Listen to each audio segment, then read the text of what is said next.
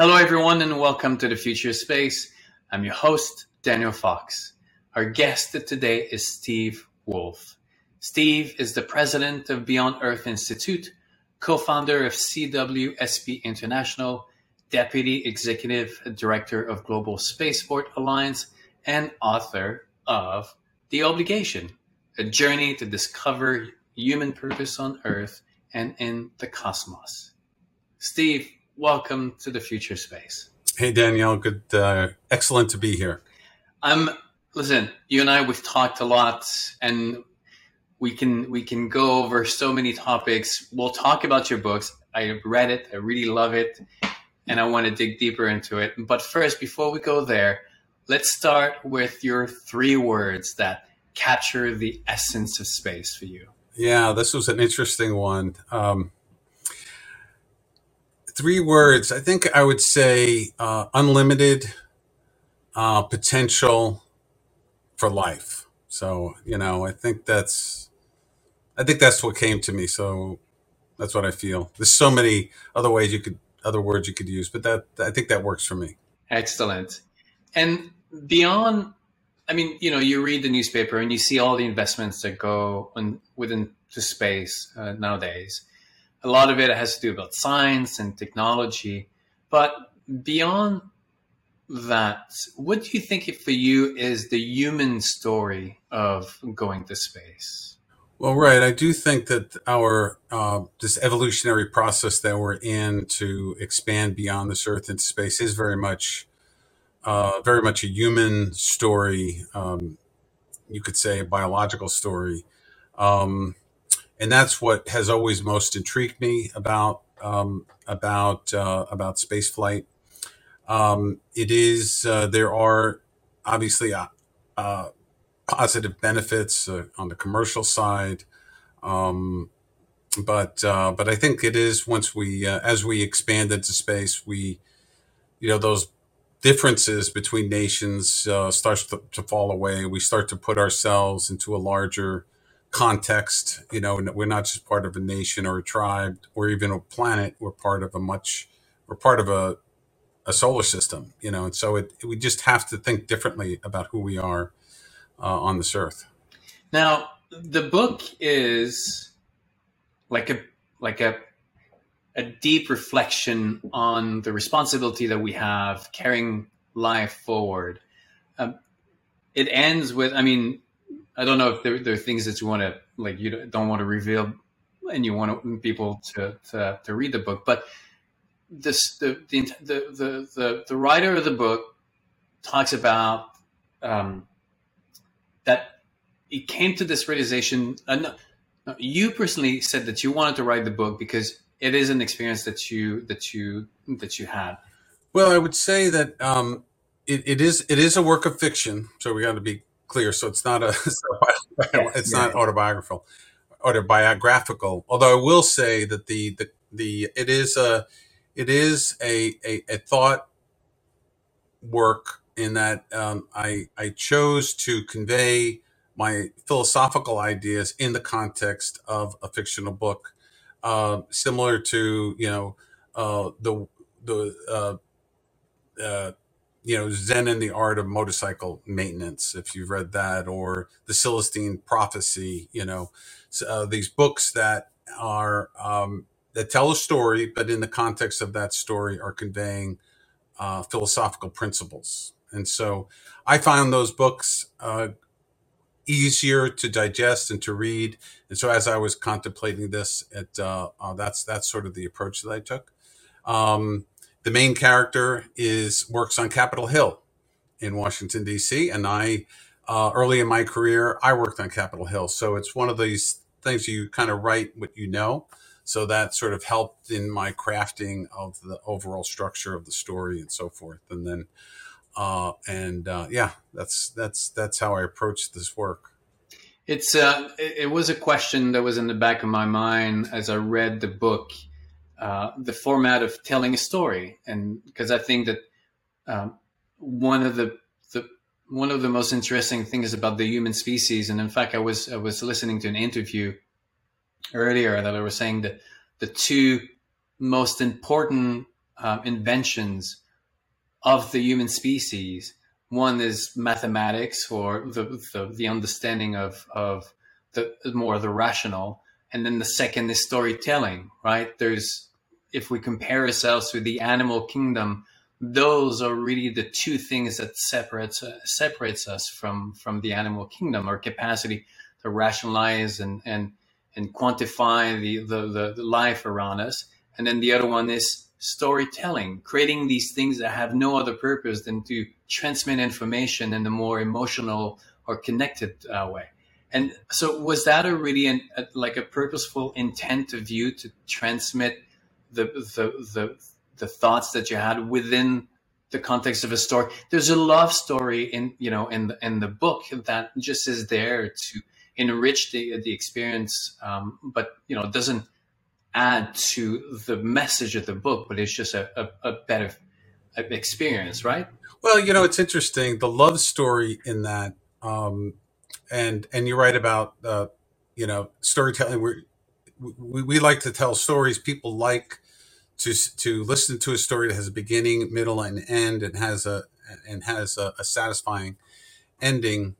Um, I actually chose the love story uh, or added a love story to this because of the um, because the love interest for the fellow in the book represented. Um, I wanted her to represent the environmental position, right? So she was an environmentalist, and he was working in the in space policy, and I it, it, and I and I really it was I used her intentionally to try to bring in that um, that perspective and to have a dialogue around that perspective because there's so much and, and as you know there's so much um, uh, discussion in the space community well why do we want to go into space when the earth needs so much healing and we're or we're just junking up the earth and we're going to leave earth behind to go out into outer space you know these kinds of of um, conversations, which you and I wholeheartedly disagree with, that we're that, that we both want to save the planet, we want to nurture the planet, even as we look to expand beyond this planet. And so, so that's really what you know. You're right. I, I in, in some ways, you could look at that and say, well, you know, did he really need to have a a, a love interest or, or partner?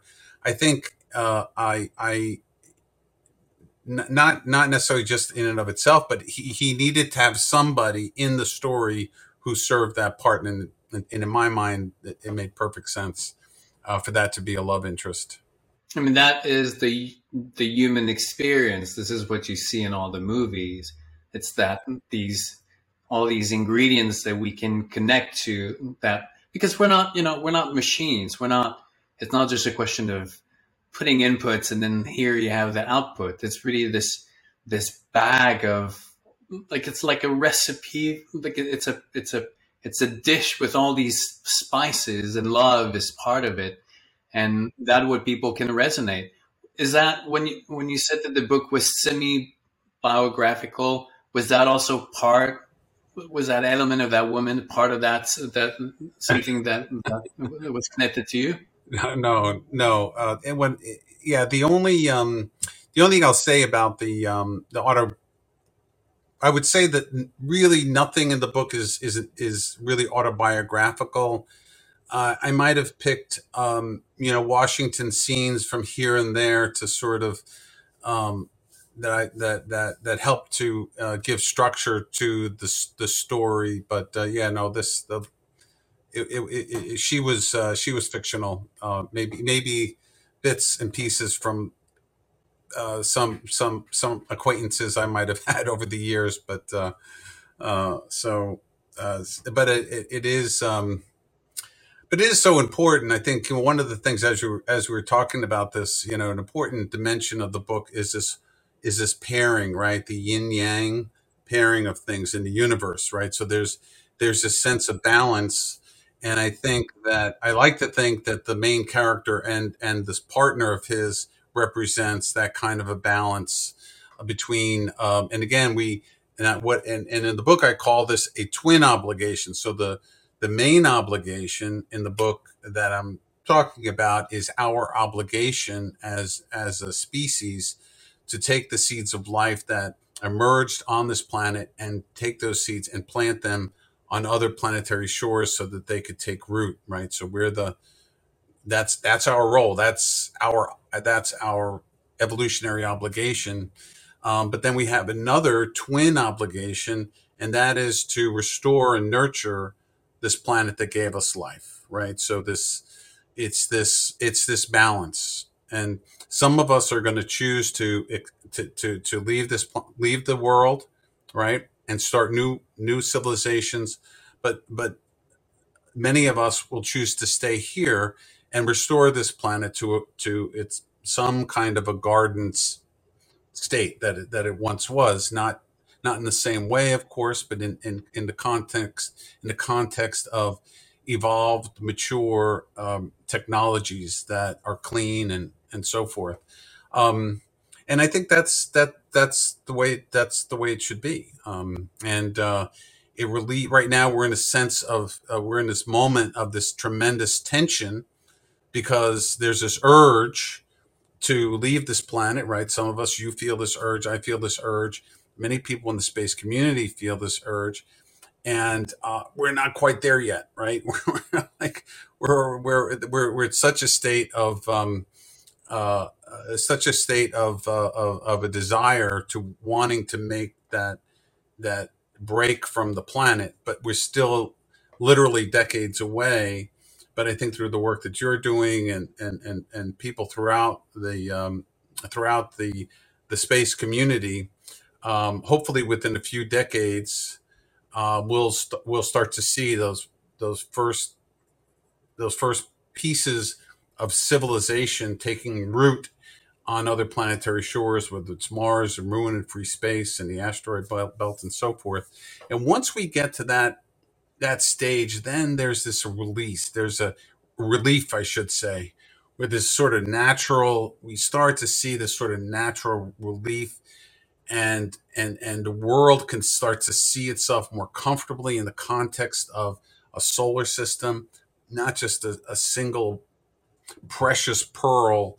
Um, you know, vulnerable to to everything, but now we have the potential to to um, uh, to restore the planet. We have resources to restore the planet. It, it's it's it's we're not all essentially civilization isn't all in one basket. No, absolutely, and and you're totally right. I mean, we're we are still quite far away from living in space and having these colonies. And to be honest, I'm not too sure that I will see I will still be alive to see that, to see the the, the our vision of it. I think what what happened in, in 2021 or 2020 for most of the people that space became just a, a reality. And now we know we can do it. We know that this is the next place. And so it's just at the beginning. But there's still a humongous period of transition or or expansion. You know, if we go back into the age of exploration, the European uh, you know migration between the first European the Lenin and the Bahamas and you know whatever happened happened. But between that and let's say the the the the foundation of the United States, there was a long, long time of development and, and roughing, you know, roughing the, the, the roughing it it. So the the space is that next frontier, that new land of opportunity, the place where at one point there's going to be a new body of government that will that will be built on the vision that we have but there's a lot of stuff that are going to happen. There's a lot of tension. There's a lot of disruptions that are going to happen you know in between. But there's definitely this i was interviewing um, Hélène Huby the other day from exploration um, company and she was you know for three words to describe space her her first word was team. And i really I mean, a lot of people have been talking about it's impossible to go to space without doing it with other people. This is not something that you just, you know, you step out and I'm going to be not like a being a solo wilderness explorer where you can just get into your car and you go and it's like, I do it by myself. Space requires the input and the collaboration of a multitude of, of, of parties. I mean, we just saw what James Webb, you know, was able to to accomplish all these countries that they that got together. Absolutely amazing. But it's I love that the, in your book you talk about it's obviously that this duality between these two poles of energy, and you define them by the feminine and the masculine, not necessarily because they're men and women. It's just a different energy, like the yin and the yang. And I think that for me, I've always seen life and nature as this constant um, dance between two poles that and that is what creates the tension right? The, the the heart is always between two states and it's a contraction that creates the tension and creates life. And you know it takes two to well still today it takes two two different energy to create life. And the, the more and they complement each other. And even in, in your book, you talk about, you know, the, well, in the, you have the, the wanderer, the inventor, the visionary, and the conscious explorer, which are more the masculine, the one that the risks and goes. And then you have the settler, the builder, the protector. You don't go into the last one, which kind of curious what would be the, the complementary to the conscious explorer. Are you would would you care to to uh, to to uh, share your your uh, your mind on that? Oh yes, I I've been working on. Um, uh, gosh, you know, I've been, I've been working on uh, the sequel to that, and I know that I sort of tease that there's uh, there's a in the book I cover seven endowments, right? And so then I tease that there's there's an eighth endowment. Um, and uh, and just to uh, just to, to to bring folks up to speed, what what I what I postulate or what I convey in the book that is that there are certain um, endowments that we humans have been given that that have not only allowed us to live and thrive and evolve, you know develop over these hundred thousand years or so, um, but these were the very set of endowments that allowed us to get to where we are as spacefaring as, as a spacefaring civilization. These are the tools that we needed so that we could construct the ships or seed pods, as I call them, to carry the seeds of life into space and, and so forth. Um, and, uh, and as you mentioned, it was the wanderer, the builder, the inventor, the protector, and so forth. Uh, and then I felt, uh, uh, but then the uh, the other one is, uh, you know, we we we those the first six endowments get us to a certain point but sort of breaking that veil breaking that that that that last bit to get us from where we are as, a, as an advanced technological civilization to get us to making that last step to to, to stepping off the planet required something called a, a conscious evolver meaning that we had to and that's where this speaks to what you just said daniel we have to consciously uh, we have to consciously make this step. Um, it's not an easy one and it's not an obvious one. It's not necessarily intuitive, even though we may be feeling it. And of course, it, it is something that you can't, not just one person or a small group of people need to do. We kind of need to do it uh, collectively as a collective society and be confident about that so we can so that we can organize the resources that are available right in order to make that happen because it's not insignificant. So we have to be, so we have to consciously evolve into the future. And then the, um, the last, the, the last endowment, which, um, or I shouldn't say the last endowment because the endowments, I don't know, in the evolution of mankind, we have no idea what's, what we're going to be, you know, 10,000 years from now, you know, in terms of what you know what is going to make us us in terms of our you know the endowments that we're going to be applying to to life in, in space and on earth. Um but i think the well there's only one uh, there's only one endowment that i see for the eighth endowment.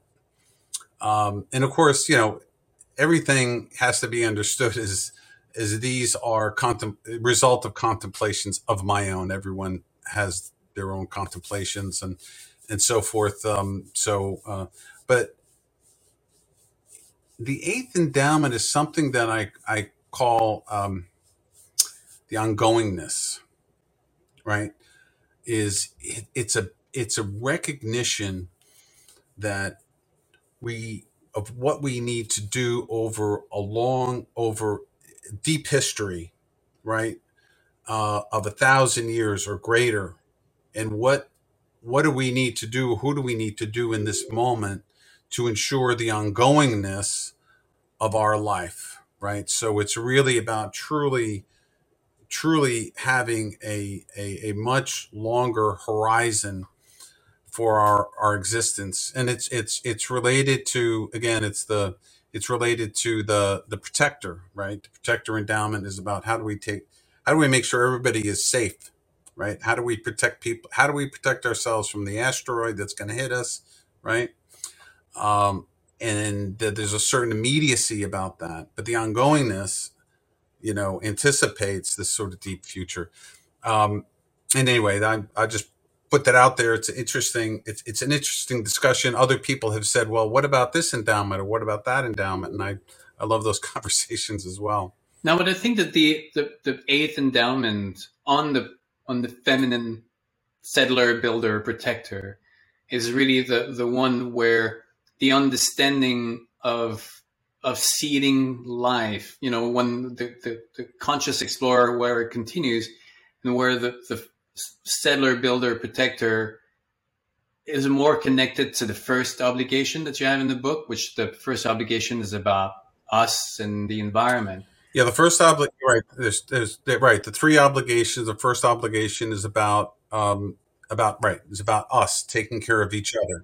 Us, our our own survival, and then the twin obligation, one is to our environment, and then the other obligation is to life, on, to life continuing the, the, the, the expansion of life.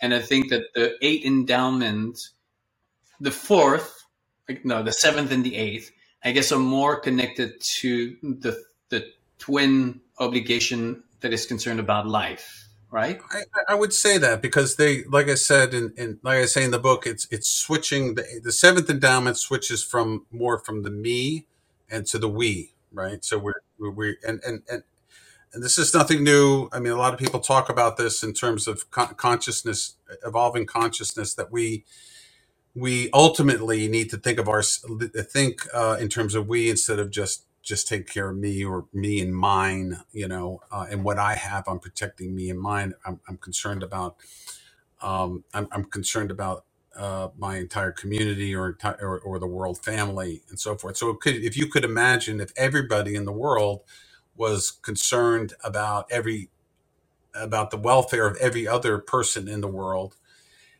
you know, be, it would be a different place. it'd be a totally different place. Right. I'm not sure what that would look like, but it would be a lot different.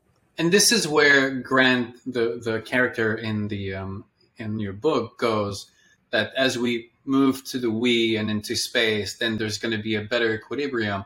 And where the places, I I don't entirely disagree, but my from from my perspective is that is one swing of the pendulum right? There, there, it's it works for a certain time until it becomes too cumbersome into the we. I mean, we know we know of different cultures, like in the Japanese culture, where it's too much about the we, not enough about the individual. And one of the attractions of the the the industrial world in America was that now it was putting the I first. It was giving the opportunity for innovation at the expense of the we. And now we're going, we're getting to that other extreme and where now the I has become more of a it's becoming you know a little bit more dangerous. We need to be reminded of the we until there's this again this constant move between these two poles these two energies but there's never a point where you're in perfect alignment and then there is stays because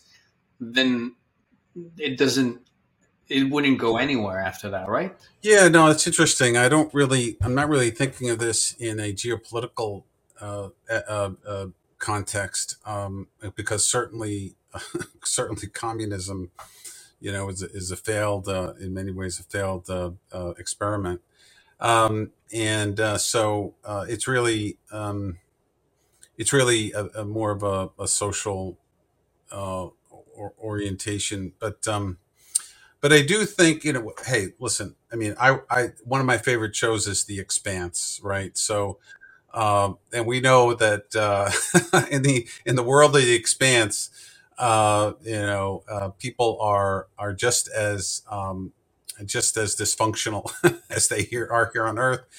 And so, yeah, we we we want to be careful not to uh, presume that just because you're going into space, you're going to have, you know, these these expansive, uh, you know, your consciousness is going to be awakened and so forth. And uh, and we even know that from the astronauts. You know, there's a lot of talk about. I'm sure you're familiar with the uh, overview effect, Frank White's uh, overview effect, and some astronauts that have had uh, tremendously uh, transcendent peak experiences, um, looking down at Earth uh, and and the beauty of it. Um, and other astronauts were like, you know what? It was really nice, but I had a lot of work to do up there, and you know, and that didn't feel you know, uh, they thought it was beautiful, but they didn't necessarily have any kind of, tra- they weren't transformed in any particular way. Um, so, you know, uh, so we have to, that, that's a, that's a reality as we move up, up there. And in terms of the, and in terms of the arc of human, uh, the evolution of human consciousness, um, you know, how, how that's going to continue to evolve. Um, you know that that's that's an open question as well right? So um uh yeah so. I wrote you're talking about seeds you know seeds of life going um out to, to outer space through us as we carry them. I wrote this piece on the future space uh, called mycelium and rockets it was back in i think a year ago when the entire conversation after uh, the Jeff Bezos and and um, Elon Musk uh, building their giant rockets and all the the the parallels that people wanted to, to make it about comparing big whatever it is. But the I watched the documentary about uh, mushrooms on Netflix with Paul Stamets, and the, the the insight that I had was it was amazing how every time life needs to seed something, whether it's from sperms or mushrooms or spores, it always has the typical same, same shape, which is, you know, it's kind of a tube, and then you have this bulb at the top. And I was making the parallel that now we're not we're not reinventing the wheel. We're not doing anything different. We're still going to be seeding life, but beyond the planet. And the, the, the, the physicality of that tool is the same whether it's biologic or whether it's technologic, but it's the same kind of shape. And when it comes to seeding life, nature somehow has figured out that this is the most you talk, logical. You logical. You talk, about the shape of, you talk about the shape of a rocket, for example. Yeah. That's yeah. Uh, yeah, I think you know, I, I think that's worth exploring. Obviously, um, much has been said about uh, Jeff Bezos's rocket. I won't uh, and uh, what it looks like. But um, I, I, I think I think that there could be a, a you know I'd like to think there'd be a, a, serious conversation around that because embedded and and I and I have a series of slides where you know uh, where we talk about the evolution of uh, our uh, of uh, different uh, civilizations throughout time have been intrigued or interested in in creating these monoliths, these these whether it's a tower or whether it's um, uh, uh, some kind of a large um, standing uh, structure that that goes higher and higher or as high as their capability could do it, whether it's a, a, a cathedral or a pyramid or a skyscraper, right? So there is this in, implicit or inherent desire to build these sort of tall structures that reach up to the heaven right so now we, we, we now we're building these super tall structures that are able to not only reach up to the heaven but actually take off into the heaven themselves and and i would say that that uh, and again, getting if if you sort of follow my my line of of, of logic, that the humankind with our endowments sort of came into existence for for this purpose. Maybe not this is maybe not this is our only purpose, but from a planetary standpoint, you know, we came to for this purpose so that at every stage in our development, especially collectively as civilizations and so forth, um, we have organized our the resources and had this strange desire to create these um, these obelisks or these uh, these structures that reach up to the heaven over and over and over again. And uh, I, I just don't think that there's any. Um, I don't think that it's it's an accident. You know, I think that it is something that was is part of us and that has been part and parcel of this whole. You know, like I said, a fifty thousand year process that has gone uh, helped us get to the point where we're, we're a spacefaring civilization. There's a there's a conversation I often have with people, and, and one of the arguments that, that keeps coming back is like, oh no, we, we can't we can't go and and and create more cities in other places. We have to, to manage our own first. And the the place where I find myself going is we have to, to think of all these new people who will inhabit these new frontier, these new places. Not doing so would be robbing their future in the same way that if we had applied this mindset of like, no, we cannot go anywhere because of this and that, most of us wouldn't be here today. Like if we had decided like, oh no, we all live in the same village in Africa, or we all going to stay in Europe because why? It would be it would be awful to go to North America and not to do anything.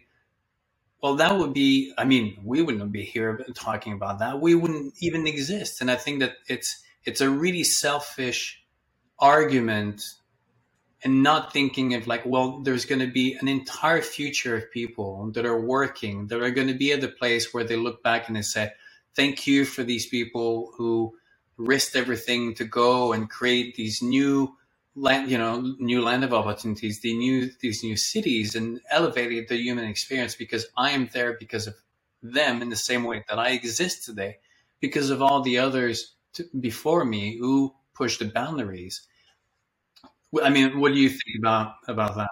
Yeah, no, no, I, I well, you, you you're speaking to. I think one of the things I brought up in the book is this this whole this whole notion of uh, in, planetary inertia, right? So we there is this this like tension of a lot of people that don't, you know, no, no, we have to stay here, you know, and I think that's also. Uh, and and that to a certain extent that that that is that is maybe a useful impulse. Um, so uh, but it's always been, you know, we are fundamentally a, a migratory species, right? More than any other species, because we we manage to migrate migrate to every every corner of the of the livable planet. Um, but probably at each stage, now you're talking about going from Europe to the to the New World during the during the period of, of, of discovery. Uh, you know, but let, let's face it, for the last fifty thousand years, hundred thousand years or so, uh, we've been uh, migrating from one region to the next, and, and I and I bet you dollars to donuts every time somebody said, you know what, I'm going to get together my little group here, and we're going to go up to this this next place. You know, there were people in their village that said, no, no, no, no, no, don't do that. You got to stay here because we need you here, and we we you know, and we need your help here. We you know, if you go away, you're not going to be helping us, and you know, yeah, you may find new new land, uh, new new. Uh, places to harvest or new hunting grounds, but you know, you have to help us restore our hunting grounds here, you know, those kinds of logic. And I think that's probably uh, it, it, it, it's it's probably something that's been repeated a thousand times, and that's certainly going to be repeated now. And I think, um, uh, but you know, as long as there are people that desire to make that that transition uh, into space, you know, there's it's going to be a small group of people. Now, when I say small, maybe you know initially, you know, tens of thousands. Um, uh, you know, again, once we start getting a bit of a foothold there, um, but I think sort of like Europe, sort of like the United States, um, where you know uh, it was a big initially it was a big deal you know in in, in, in the, the, the 15th in the 16th century and it was a big deal to get on a ship and come to the new world and and settle here. Um, but by the 19th century um, you know coming to the new world was relatively easy because you know infrastructure was established cities were established was thriving there was clear paths to opportunity and so forth. I think once the um, I, I think a similar thing will happen once you know once these communities in space are firmly established um, and the opportunities are identified and clear and it's relatively uh, it's relatively safe uh, to to travel to space and back and and uh, I, I think you'll you'll start seeing it, it'll be a it'll be like the United States was, I guess, the Golden Mountain. You know, it was called by the Chinese. Uh, it was, it was um, sort of a destination for people who were looking to make a new life for themselves. Maybe then didn't have as much opportunities where they were. Um, I like to think that that it, will have that draw on on on on future generations who will say, "I want to I want to do something." I want to do something significant. You know, uh, back in the day, it was my when I was when I graduated from college, my father sent me a note, and all he wrote on it was "Go West, young man," you know, which is that goes back to the 19th century, right? Where where that was where your fortune was going to be made. Um, and I think for the folks who, you know, folks who remain here, that's fine too. I mean, obviously, not everybody left Europe. Europe is doing great, you know, and and frankly, a lot of the wealth that they were able to create was was a result of um, result of the of the settlements, you know, and then of course, you know, you obviously you're bringing, you know, hopefully you you you, you what you don't want to repeat is, you know, the the the kinds of um, um, uh, kind of atrocities that were wrought upon indigenous people and so forth, and so. Um, you know, we just have to be, you know, hopefully we're going forward with a more mindful um, attitude about uh, about who we are. Well, I mean, you know, it's the more the conscious explorer, or the, there's an understanding of consequences that maybe were not that evident in the wanderer and the inventor, or at the beginning, where you just, you know, there's a righteousness to it about. But there's, you know, I want to go back a little bit to, you know, you're saying the human species is migratory species. I think that that life is by definition migratory. You look at every species, you know, they're, they're birds that literally go from the South Pole to the North Pole just to give birth. And the, they follow the, the food source or, you know, make sure that they protect. But I think that what the human species has done is add up the engineering aspect of, of that mobility and, you know, the, the, the sense of, of going to places to reinvent yourself, the opportunity. I mean, it's not just a new continent. I mean, it, it happens in cities. You know, the going to New York or going to LA or going to the West, like your father said, so that you can reinvent yourself. Those are the places where you can do that. Obviously, if everybody did that, the the world would not work either. If if every single person chose to be an entrepreneur either, like the world would not work. You need entrepreneurs but you need the workforce and you need people like it's a you need a spectrum a diversity of talent and skills and personalities. You need you know you need the the, the, the masculine energy and the feminine energy. You know even within the a same sex couple you still have those different energies that that that that work together. And going moving beyond it's not it's not just because now like we want to go over there just that now we have the tools to continue that life expansion and to, to take it. So when i every time that i hear the arguments like no we cannot if we see a planet and it's barren it's better to leave it barren. And i'm like there's absolutely no benefit for life to venture to, to venture into the universe or to develop the complexity to invest billions of years in developing in complexity so that you can get the tools to move and, and, and export that, that life and that knowledge so that you can leave the barren places alone and say, I mean, we might, we might decide to choose certain planet more for their, their beauty, you know, for their conservation aspect because they're not necessarily the best place to live. But in terms of leaving the universe barren just because we don't want to contaminate it, I think for me just goes against just the way that life works and and and and doesn't and life the, not that I want to give life a personality, but life is not interested in leaving the universe blank, you know, and barren, right?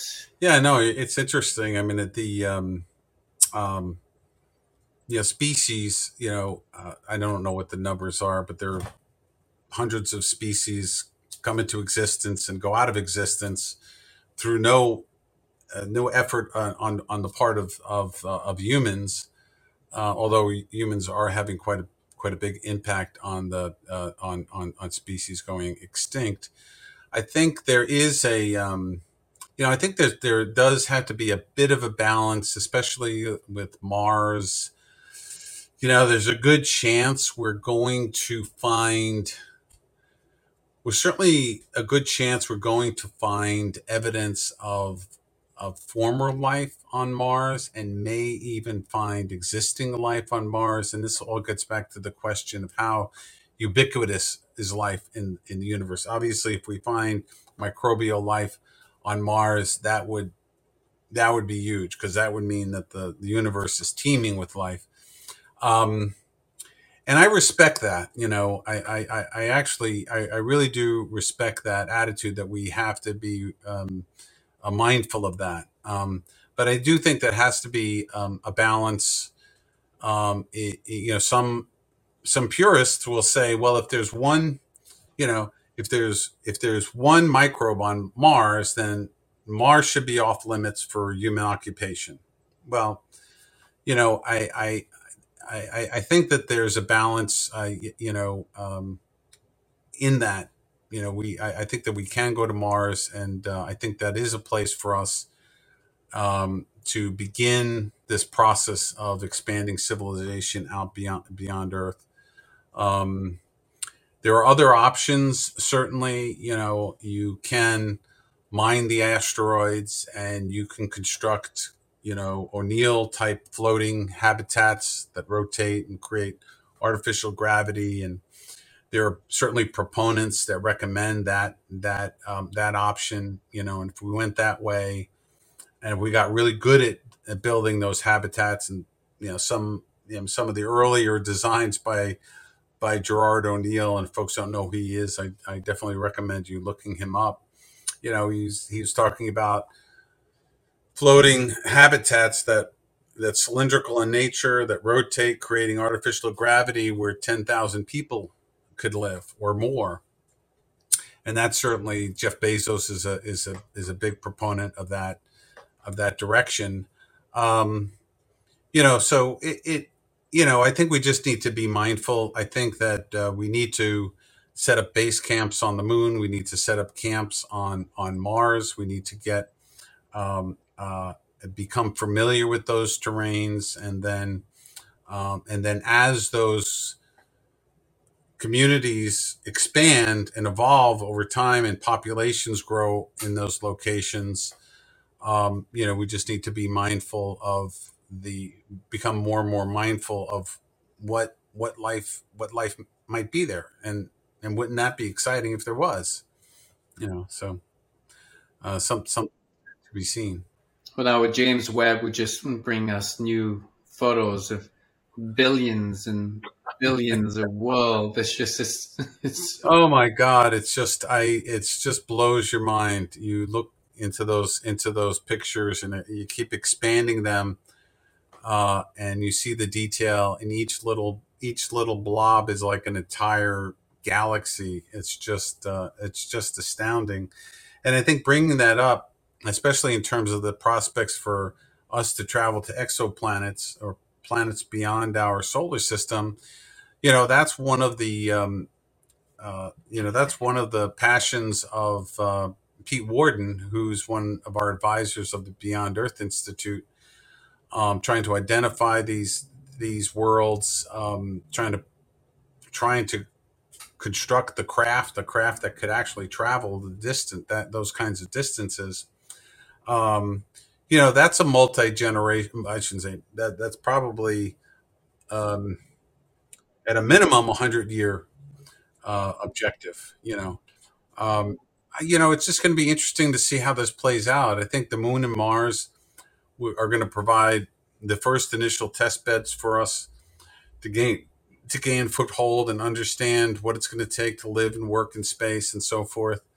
Um, but uh, but other opportunities are going to come on uh, very quickly, uh, especially as we gain that foothold and, and and once we once we have a means by which we can construct things in in once we can actually do do have an industry in space that can not only serve the Earth but but serves uh, this the the space uh, community, uh, then I think things will happen very rapidly.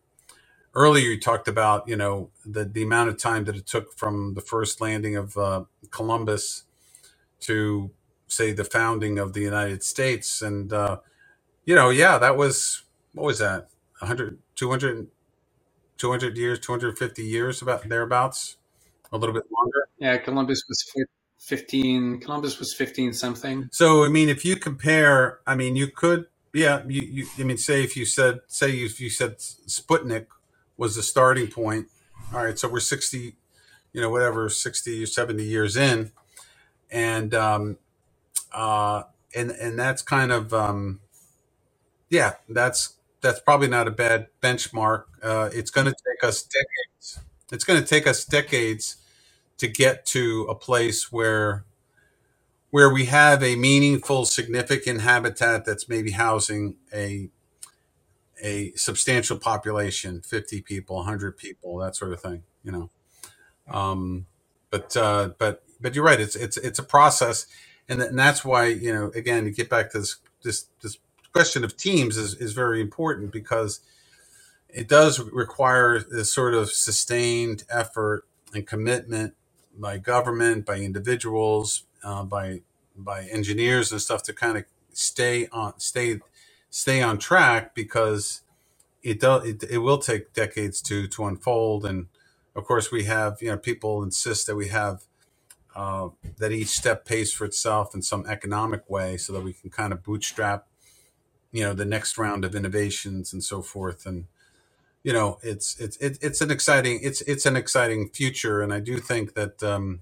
oh getting back to the evolutionary impulse in that feeling like you know whatever happens you know we we, we feel the impulse to want to move forward.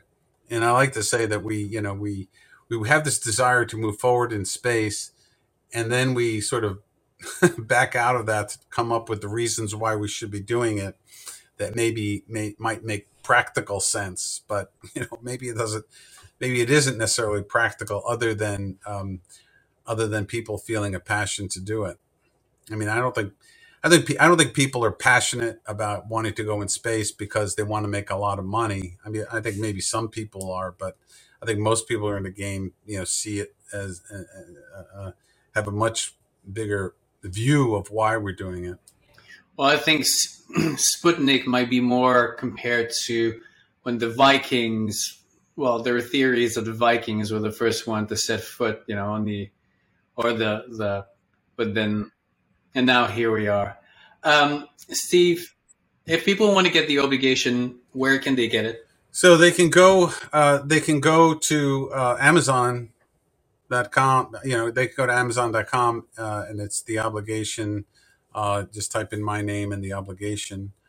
Um, let's see. The that's really that's really the best thing. I mean, my I don't know if you can provide people my email. I'm happy to. Um, Yes, we'll we'll put the links to your book and to Beyond Earth Institute, and to make sure because you're also on Twitter and on LinkedIn because we want to make sure that they have access if they want to reach out to you. And also believe, um, do you want to say anything about October? Um, because I know that your Beyond Earth is working on something. Is there anything that you can share on that? yeah. No, I think uh, we. Yes. Thank you so much. So you know, my I, I, I am the president of the Beyond Earth Institute and we're having a policy uh, symposium, a Beyond Earth symposium, our inaugural event in October 13th in Washington, D.C.